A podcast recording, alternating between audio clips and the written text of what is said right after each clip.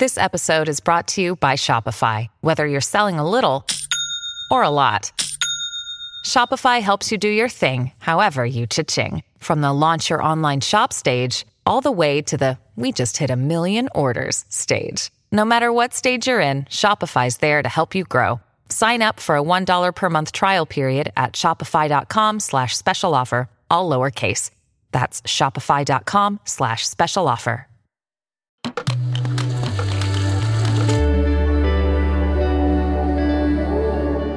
Cora.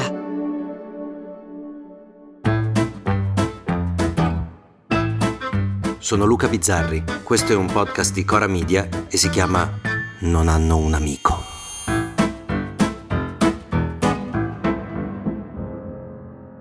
Mia nonna, quando la mattina apriva il giornale, diceva una frase che non dimenticherò mai. Andiamo un po' a vedere chi è morto.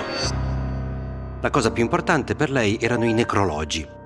Io quando apro gli occhi faccio luce nella camera e giuro mi ripeto in testa la stessa frase aprendo Twitter. Poi, una volta che ho visto che è morto, mi alzo, faccio colazione e comincio a litigare.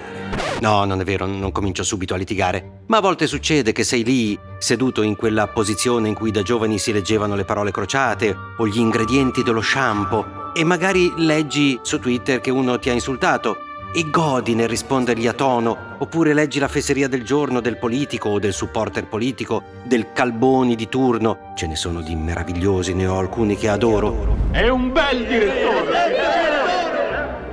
E ti trastulli nel rispondergli. Lo fai per stupida vanità, per arroganza, per esibizionismo, che poi sono gli unici motivi per cui tutte le persone stanno su Twitter. Anzi, quando sono super vanitose, super arroganti e super esibizionisti, addirittura Twitter se lo comprano.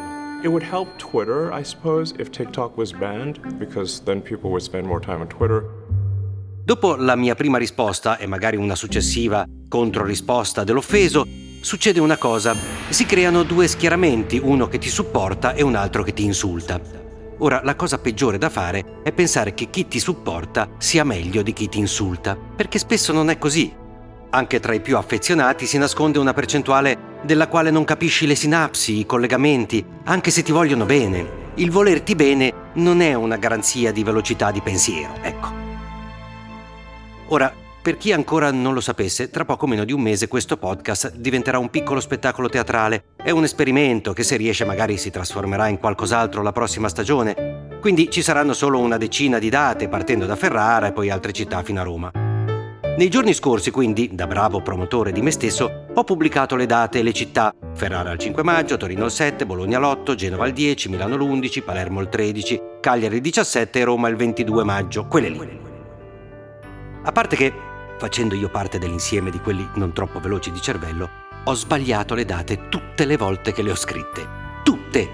Da lì ho cominciato a ricevere una marea, vi ringrazio, di messaggi di cui molti erano a Firenze? Eh no, eh, le ho scritte le date Firenze. Ma in Calabria non vieni? No, allora Ferrara al 5, Bologna l'8. Ma neanche una data in Puglia? No, non ci sono scritte e oltretutto non è che ho deciso io le date, c'è un ufficio che si occupa. Ma in Veneto niente! No, in Veneto niente! E poi come se non bastasse, ma i biglietti dove si comprano? E, e, dove vuoi comprarli? Vai su Google e li cerchi. E un altro scrive: Ciao, sono andato su Viva Ticket, ma la data di Milano non c'è. Eh, guarda, non lo so, basta andare su Google, magari è su Happy Ticket. Senti, ma a Torino è alle 6 di pomeriggio? Eh sì, è di domenica, ma non lo decido io. Ma se cerco per Roma li trovo? Eh sì, se cerchi, non sono io il teatro. E più mi arrivano messaggi, più mi rendo conto che faccio anch'io così che alle volte scrivo a persone per avere delle informazioni che mi basterebbe il minimo sbattimento per avere a disposizione. E lì però capisco una cosa che ribalta la situazione completamente. Cioè, quella che mi sembrava una gratuita rottura di coglioni è invece l'ultimo sprazzo di umanità che ci è rimasta. Voglio sapere una cosa, non la chiedo a Google, la chiedo a te. Non mi interessa il parere di un algoritmo sul quale mi basterebbe scrivere teatro biz senza ne- neppure finire di scrivere bizzarri. Basta che scrivi teatro biz e probabilmente avresti le risposte giuste. Ma io invece no, le risposte le voglio da te. E questa sensazione, invece di irritarmi, dopo un po' mi rinfranca. Esistono ancora persone che hanno bisogno di altri esseri umani, del loro appoggio. Non sono diventati tutti delle bestie insensibili e solitarie come me, che per prenotare al ristorante voglio prenotare online per non sentire la voce del cameriere o del proprietario che mi dice se c'è posto o no. Non voglio parlare con nessuno. Non sono tutti dinamite bla. Ci sono ancora persone che chiedono ad altre persone. Grazie a Dio. Comunque no, in Veneto no, in Calabria no e i biglietti sono sull'internet. A domani. Se volete commentare, se avete idee o suggerimenti per nuove chat di WhatsApp o testimonianze di nuove chat di WhatsApp, potete scriverci a nonanunamico@gmail.com o nonanunamico@coramedia.com. Anche per gli insulti, prendiamo anche quelli.